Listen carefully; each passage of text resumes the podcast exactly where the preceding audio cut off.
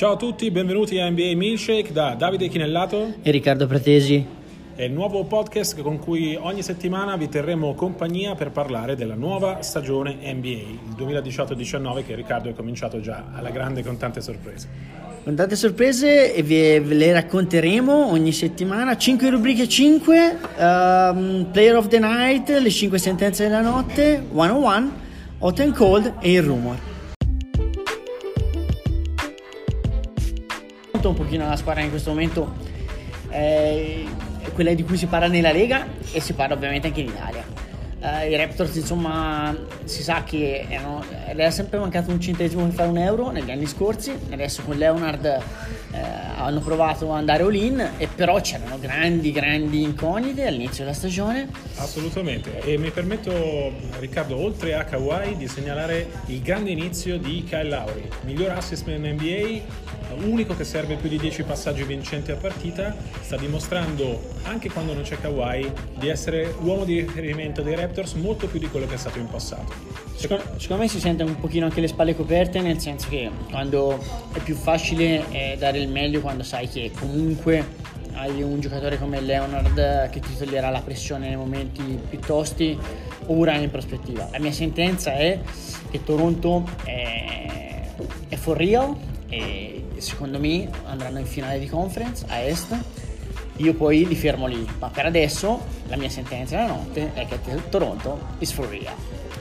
Toronto is for real e anche Denver is for real. E qui è la mia sentenza perché i Nuggets hanno cominciato alla grande, 9 vittorie in 10 partite, non solo Nikola Jokic ma un intero sistema che sta dimostrando, nonostante Denver sia la seconda squadra più giovane attualmente in NBA, di poter fare la differenza anche contro le grandi. Hanno già battuto i Warriors, unica squadra ad esserci riuscita, in casa sono praticamente perfetti, devono dimostrare fuori casa di essere d'elite. Però finora con Jokic, con Gary Harris, con Jamal Murray reduce dai 48 punti con cui ha steso Boston Boston, anche i Nuggets sono for real.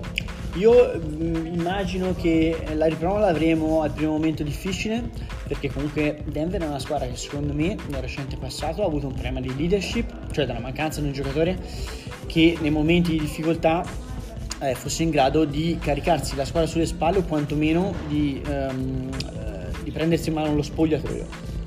Chiaro che Jokic, eh, Murray e Harris sono tre ragazzi di grandi qualità, specialmente i primi due offensivamente sono due giocatori, due crack, Jokic in attacco è già uno dei migliori lunghi, tra i primi 3 4 migliori lunghi della Lega. Io Riccardo voglio sozzeccarti un attimo perché uh, mi riallaccio alla dichiarazione di Quinn Snyder, il coach di Utah, che ha definito il centro di Denver il miglior passatore in assoluto in NBA, forse è andato un po' oltre. In assoluto? In assoluto, ma non va molto lontano dalla realtà. No, ma è la scuola slava, ragazzi, Vlad Divac, eh, cioè è stato forse uno dei primi grandi centri europei passatori NBA, eh, l'altro è stato Sabonis, che non è una scuola slava, ma, ma è scuola europea. Eh, voglio dire, centri passatori, eh, grandi centri passatori europei in NBA ce ne sono sempre stati, ce ne saranno sempre. Eh, in America vantano, hanno avuto un giocatore come Bill Walton che è stato un grande, un grande passatore, però diciamo i centri erano più deputati a far canestro storicamente. Eh, in attacco secondo me è un giocatore che non ha limiti. Eh, I suoi limiti secondo me sono difensivi fisici, perché è un giocatore che assolutamente non è un giocatore in una condizione atletica paragonabile non solo ai grandi atleti NBA, ma anche a quello che potrebbe dare lui, cioè fisicamente deve può lavorare molto di più in, in, difesa ovviamente un giocatore che ha dei limiti e bisogna vedere se questi limiti riuscirà diciamo anche migliorando la, la condizione o diciamo tirando fuori il suo potenziale atletico a, a limitarli ecco. e nonostante i limiti di Jokic i Nuggets sono comunque tra le tre migliori difese NBA sia per punti concessi sia per punti ogni 100 possessi quindi assolutamente Nuggets for real ok andiamo alle squadre ce ne abbiamo tre possiamo decidere se un terzo lo vogliamo fare in positivo o in negativo. Io ti parto da una squadra che è partita in negativo e ti dico che secondo me i Lakers faranno i playoff. Eh, in questo momento ovviamente sono ben lontani, nel senso che eh, scorrendo la classifica eh, della, ad ovest li troviamo in undicesima posizione, 4 vinte e 6 perse, ma secondo me è una squadra che sicuramente farà i playoff. E mi allaccio a questa sentenza per dire che, ricordiamocelo, Uh, hanno ufficializzato l'ingaggio di Chandler, che è una notizia del giorno, comunque della notte NBA. Um, ehm, Chandler secondo me era esattamente il giocatore che gli serviva per eh, colmare quella che era la loro deficienza tecnica più palese, cioè la mancanza di un secondo centro di rotazione a parte McGee. Soprattutto difensivo, perché nel loro sistema non hanno bisogno di un giocatore che, faccia, che abbia punti nelle mani, ma hanno bisogno di qualcuno che difenda sto canestro. Esattamente, e... esattamente. La difesa è il tallone d'Achille di questa prima parte di stagione dei Lakers, male male, tra le peggiori in NBA. Non è solo un problema di alternativa a McGee che fino ad oggi non c'era. Chandler debutterà già stanotte uh, contro Minnesota, è un problema di organizzazione ed è uno dei motivi che hanno messo sotto esame Luke Walton. C'è stato un incontro a inizio della scorsa settimana tra Magic Johnson e Luke Walton in cui Magic ha un po' fatto capire a Walton che le cose non stavano funzionando come dovrebbero, eh, talmente importante per come è uscito, per quanto ha minato la sicurezza di Walton, che Magic stesso prima della figuraccia contro Toronto, che è stata davvero una figuraccia al punto più basso della stagione Lakers, ci ha tenuto a ribadire al Los Angeles Times che Walton sicuramente finirà la stagione. Eh, la questione del coach torna prepotentemente perché è un po' una costante delle squadre di LeBron James fin da quando è andato a Miami ha avuto problemi con Spolstra all'inizio, salvo poi eh, convertirsi nella fase probabilmente più vincente della sua carriera. Ricordiamo i rapporti molto freddi con David Blatt che hanno portato al suo esonero e poi a Cleveland è arrivato Tyron Lu che abbiamo capito queste, nelle prime sei partite era di fatto un'emanazione di LeBron James il suo modo di controllare anche quell'aspetto della vita dei Cavs. Eh, avevamo capito anche prima, eh? però, però ha ribadito. Diciamo. diciamo che l'ha ribadito. E adesso siamo a ehm, una situazione però secondo me diversa rispetto al passato, perché LeBron stavolta ha sposato un progetto pluriennale, resterà ai Lakers almeno per tre stagioni se non per quattro. La sicurezza della panchina, secondo Jenny Bass, la proprietaria dei Lakers, era stata uno dei grandi difetti della gestione precedente ed è il motivo per cui a mio parere Magic non caccerà Luke Walton salvo cose clamorose. Io mi schiero da questo punto di vista e dico che um, sarebbe una follia cacciare Walton. Um, il motivo secondo me è semplice.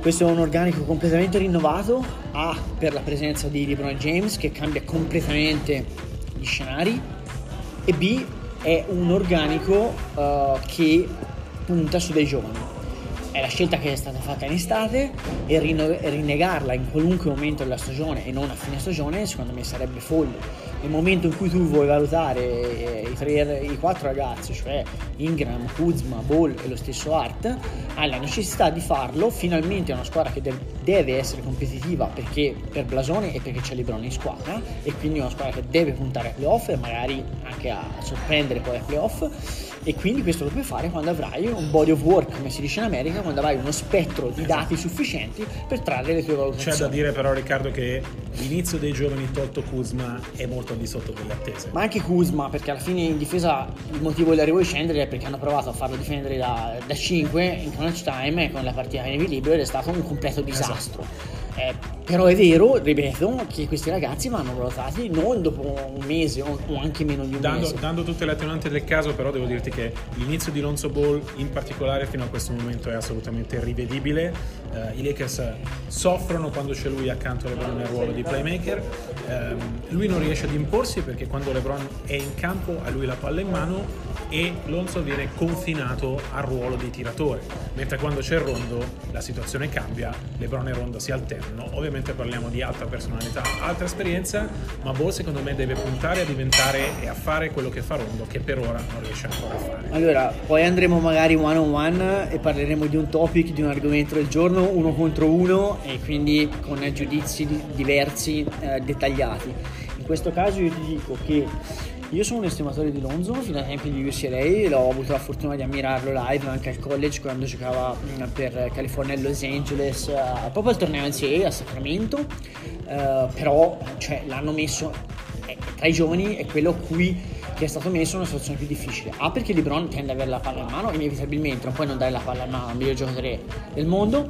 B perché l'hanno messo in casa Rondo. E Rondo è un giocatore da personalità debordante, un giocatore di enorme esperienza che tende a brillare sotto pressione e quando conta di più, magari non assicurare la continuità ehm, ogni notte, ma un giocatore che non può non conquistare per atteggiamento e um, intelligenza cestistica e ferocia agonistica un, un, giocatore come LeBron James. E quindi la sua una posizione scomoda. Secondo me rischia di, di diventare l'eventuale capo espiatorio dei uh, dolori di crescita dei Lakers. La sentenza comunque è che i Lakers faranno i playoff, te ne aggiungo un'altra, Washington è allo sbando totale e finché non c'è almeno uno tra John Wall e Bradley Bill non andrà da nessuna parte. Ti fermo subito, non scherziamo, devono cedere John Wall eh, che è un muro di gomma in quello spogliatoio, io l'ho raccontato anche nel mio libro, 30 su 30, è lui il vero uh, cancro come dicono in America uh, della locker room è un ragazzo con enormi qualità, eh, un passatore pazzesco, un atleta straordinario, però un ragazzo... Io mh, parlando con gli addetti ai lavori nei miei quattro anni in America avevo tirato su tre nominativi di big o comunque di giocatori importanti che sono i meno amati in uno spogliatoio NBA, uno è John Wall, l'altro si chiama Dwight Howard e mi risulta che entrambi siano quello so, non sbaglio. sono solo nello stesso spogliatoio ma Dwight Howard è talmente messo male con la schiena che non riesce nemmeno a stare seduto eh, esatto e l'altro è Boogie Cousins se, se, tu aggiungi che nel mio podio dei tre peggiori allenatori NBA al primo posto c'era Mr. Lu che al momento è stato disoccupato disoccupato eh, al secondo posto c'è per l'appunto Tale Brooks che mi risulta essere con John Wall e, e mm, Dwight Howard in quello spogliatoio. Al terzo ci metto Tibbs. Ecco, secondo me è la tempesta perfetta. Cioè, hanno purtroppo è una squadra con un talento enorme perché comunque i vari Wall, Bill, Porter, lo stesso Morris a modo suo, eh, sono giocatori e, e Obri dalla panchina, certo. sono giocatori di grande qualità singola ma che non funzionano assieme e John Wall è, è un giocatore che uh, disgrega piuttosto che aggregare. Esattamente, è il grande difetto, il grande difetto di Washington.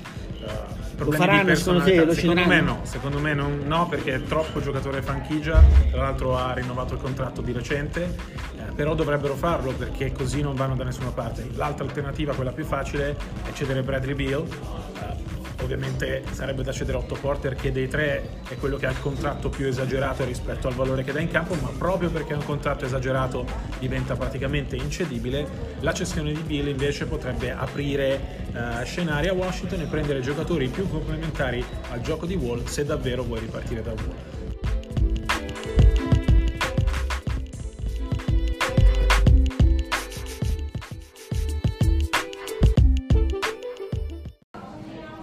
Quinta sentenza della notte, eh, per me, per tutta la stagione, ne abbiamo avuto un antipasto finora, a est le squadre competitive serie saranno solo 5. Le altre tre, quelle che comunque andranno ai playoff, saranno squadre che a ovest boccheggerebbero nei bassi fondi, lontanissime, anche solo da una speranza di, di giocare la post-season. Ah Assolutamente sì, abbiamo già visto il primo fuoco di paglia della stagione secondo me, cioè i Detroit Pistons, partiti con 4 vittorie, hanno perso le 5 successive. È una squadra che non è cambiata a livello di organico, ha gli stessi giocatori che hanno fallito con Stan Van Gundy, ha cambiato allenatore con Dwayne Casey, che è un coach che ai Raptors ha dimostrato quando ha il tempo di lavorare di poter creare qualcosa. È chiaro che però non è il tipo di allenatore che ti cambia la squadra dal giorno alla notte e soprattutto non è il tipo di allenatore che con questi uomini può cavare fuori qualcosa di interessante. I Pistons sono costruiti attorno a Blake Griffin e Andre Drummond. Dopo di loro però non c'è nulla. Se il terzo miglior giocatore è Reggie Jackson, che da tre stagioni non raggiunge mai i livelli che aveva raggiunto Oklahoma City da sesto uomo, dal primo cambio di Russell Westbrook, è chiaro che sei in difficoltà. La panchina non è all'altezza, Griffin e Drummond da soli non possono fare la differenza ogni notte. La, io, se posso aggiungere, anche Miami finora mi ha abbastanza deluso, nel senso che comunque sembra mancare un pochino un primo violino che metta insieme tutti. Dragic è un giocatore che ha fatto lo Star Game l'anno scorso, la scorsa stagione, è un giocatore di, sicuramente di livello, ma non è di top un top player, è un giocatore di grande qualità, ma che probabilmente sarebbe il miglior fit da secondo o terzo violino in una squadra di, sì. di, livello. E gli altri sono giocatori molto spesso incostanti, con talento, ma che sono imprevedibili, una partita bene, una partita male, Whiteside su tutti. Assolutamente. Ma pensi che Miami debba fare lo sforzo di andare a prendere Jimmy Butler? Sì, sì, forse secondo me sono la squadra che ne ha più bisogno. Io pre-stagione avevo indicato addirittura, dovendo sbilanciarmi per un podcast per zone coverage, una un, un, sito di Minneapolis, eh, avevo prefigurato lo scambio Dragic-Butler addirittura se riuscissero perché hanno un contratto di scadenza entrambi. È vero, è anche vero che però eh, se prendi Butler Miami ovviamente vuole inserirsi, vorrebbe inserirsi nell'elite est e cedere Dragic che però probabilmente è l'unico giocatore che permetterebbe di arrivare a, Butler di accontentare Minnesota che per ora non ne vuole sapere di cederlo, uh, indebolirebbe Miami a tal punto da non renderla elite nemmeno con l'arrivo di Butler. È vero che c'è bisogno di un cagnaccio come Jimmy che stimoli i giocatori, che faccia capire anche a una testa calda come Whiteside che c'è bisogno che si impegni e che cambi un po' la filosofia di questi hit che sono ancora secondo me un po' incollati alla fine dell'era Dwayne Wade, cioè di regalare a questo talento straordinario che ha fatto la storia della franchigia un'ultima stagione da sogno. Finora il sogno mi sembra eh, davvero eh, che non stia funzionando perché Miami va troppo ad alti e bassi e non, non si è ancora inserita eh, come solida squadra da playoff a est come invece potrebbe e dovrebbe essere.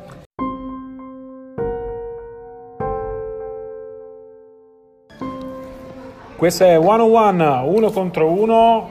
L'argomento del giorno è Markel Fulz, prima scelta 2017, titolare a Filadelfia. In questo momento, probabilmente, anzi senza probabilmente, l'anello debole di una squadra che ha vinto solo in casa e non in trasferta. Comincio io, Riccardo, dicendo che l'esperimento Fulz per ora deve continuare perché Filadelfia non può permettersi di perdere già dopo nemmeno un mese di stagione una delle sue prime scelte assolute. È chiaro che Fulz finora non sta funzionando, eh, lui e Ben Simmons insieme non stanno dando quel valore aggiunto che Philadelphia si aspetta e c'è bisogno che lui per primo faccia un salto di qualità. Ma eh, Brett Brown non può panchinarlo e confinarlo al margine della rotazione come le sue statistiche probabilmente suggerirebbero perché vorrebbe dire perderlo soprattutto dopo la difficile prima stagione che ha avuto in cui per quella misteriosa eh, situazione legata al suo tiro e poi agli infortuni alla spalla che sono seguiti ha fatto tanta panchina. Ma io ovviamente eh, è un uno contro uno e mi schiero, mm, sono pronto a battere Davide Chinellato. allora, vi dico solo questo, 39% al tiro, 39, meno di 31% da 3 punti, 66% dalla lunetta. Sono statistiche che sono inaccettabili, sopra per una squadra che si propone make contender dopo uh, gli ampi di futuro che ha fatto intravedere lo scorso anno, alla fine, soprattutto alla fine della stagione regolare, soprattutto nei playoff. In questo momento JJ Redick secondo me è una soluzione che per il bene della squadra ha molto più senso e secondo me eh, Simmons e Fultz, proprio perché entrambi sono non tiratori, eh, sono una coppia che è improponibile nell'NBA del, 2000, del 2018. Un NBA sempre più perimetrale dove le, ogni notte troviamo dei record di triple battuti da, di franchigia battuti ogni volta da una squadra diversa. Due giocatori che possono essere sfidati a tirare uno accanto all'altro, tra l'altro due esterni, per me è una situazione assolutamente improponibile. Secondo me Fulz ha molto più senso fuori quando Simmons non è in campo, banalmente, quando Simmons deve respirare e la loro coesistenza secondo me deve essere limitata a pochi, a pochi minuti. Tra l'altro Fulz è un giocatore che ha un enorme potenziale ma ha anche cattive abitudini difensive per cui non è nemmeno quel cagnaccio che poi quello che non ti dà in attacco al tiro te lo dà indietro in difesa. È anche vero Riccardo che Philadelphia Uh, pur perdendo già terreno rispetto al vertice della Easter Conference, si ritrova in una situazione in cui sa di avere comunque del tempo da investire in questo esperimento ed è il motivo per cui consiglio a Brett Brown di continuare con l'esperimento Fulls in quintetto nonostante i risultati per ora non stiano arrivando. Perderlo adesso vorrebbe dire probabilmente perderlo per sempre, vorrebbe dire che la soluzione migliore per Fulls è scambiarlo e cercare di ottenere qualcosa in cambio. Un giocatore che, lo sappiamo, è arrivato in NBA da Uh, prima scelta del draft 2017 con un certo Tatum che poteva essere preso esatto. e non solo non è stato preso ma è stato dato a Boston pure. Uno dei motivi, uno dei motivi per cui Philadelphia secondo me non può già perderlo uh, è chiaro che aver perso l'intera passata stagione per migliorare un prodotto molto grezzo uh, è, è un problema. E che adesso proprio per tutti i problemi che ha avuto non si può che provare a migliorarlo durante la stagione proprio per questo motivo l'esperimento Fulls deve continuare non all'infinito ovviamente, Philadelphia deve darsi un limite che però non può essere il primo mese di stagione e secondo me nemmeno il secondo, soprattutto se la squadra comunque continua a non essere così distante dal, dal, vertice dell'est. Quando la situazione, alla fine Philadelphia lo sappiamo, ai playoff può tranquillamente arrivare quarta senza impegnarsi troppo come sta facendo adesso. O, o sì, quarta, diciamo, quarta, quinta. Se Indiana non fa troppo... Dipende, eh. non, credo, credo, che Philadelphia possa, per come sta giocando in bid, possa comunque arrivare quarta, anche se almeno fino a gennaio continua con questo esperimento Fulz. Aggiungiamoci che Reddick comunque da sesto uomo sta funzionando molto bene, che la squadra è abbastanza bilanciata ora che recupera con calma Chandler e Moscala che sono importanti innesti dalla panchina.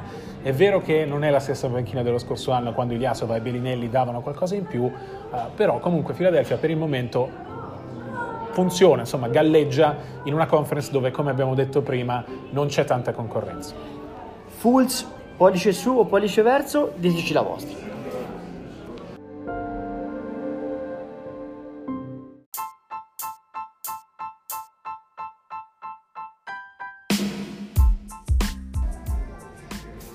Giocatore della notte è CJ McCollum di Portland, 40 punti nella vittoria su Milwaukee. Per una volta Robin si è vestito da Batman, Riccardo.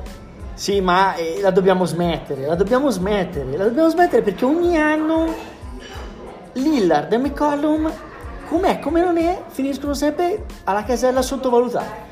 da quanti anni ci caschiamo? Dai tempi di Weber State, di Lehigh, e sono, l'anno scorso è bastata una serie completamente toppata di playoff contro New Orleans e ci siamo caduti di nuovo. A inizio stagione no, il Portland non è da playoff, eh, l'Ovest è troppo complicato, eh, però l'anno scorso sono arrivati terzi e quest'anno sono di nuovo terzi in questo momento. 8 vinte e 3 perse, CJ 40 stanotte, ennesima vittoria. Eh, onestamente Portland in questo momento forse ha meno margini di altri, ma trascinata dalla solita coppia di guardie, a volte insieme, a volte uno, a volte l'altro, comunque in regular season è una squadra più che competitiva. Sì, McCollum tra l'altro è un giocatore che ha questi momenti, no? nel senso in the zone. Ieri sera era in the zone, è esploso nel terzo quarto, ha segnato 19 punti, ha trascinato la squadra nel quarto con Lillard che è stato bravo a lasciargli il, il ruolo di Batman per eh, capito che il compagno era molto più in palla di lui che invece ha chiuso con 5 su 15 al tiro. È chiaro che Portland ha bisogno di un McCollum a livello ancora più alto uh, di quello che ha fatto finora è vero che il segreto dei Blazers in questo inizio di stagione è che oltre ai big three, cioè Lillard, McCollum e Nurkic, c'è una panchina, un supporting cast che finalmente sta funzionando. È anche vero che Portland va eh, lontano se Lillard continua in questi livelli da MVP che sta tenendo in questa stagione e se McCollum si conferma questo. Ora, 40 punti ogni notte sappiamo che è praticamente impossibile, però deve essere un giocatore che fa costantemente 22-25 punti eh, a partita. Allora, non sono combinati forse benissimo, perché entrambi non sono delle point guard pure, perché entrambi sono due grandi scorer in attacco, due grandi realizzatori e in difesa per ragioni di centimetri e di abitudini di una carriera non sono il meglio che ci sia.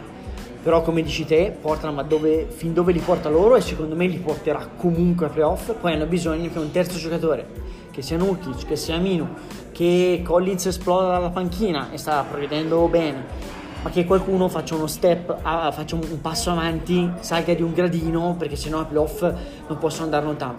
Però basta, basta di sottovalutare questi due ragazzi che anno dopo anno eh, ci dimostrano che è un errore e noi ci perseveriamo, ci caschiamo ogni volta di più.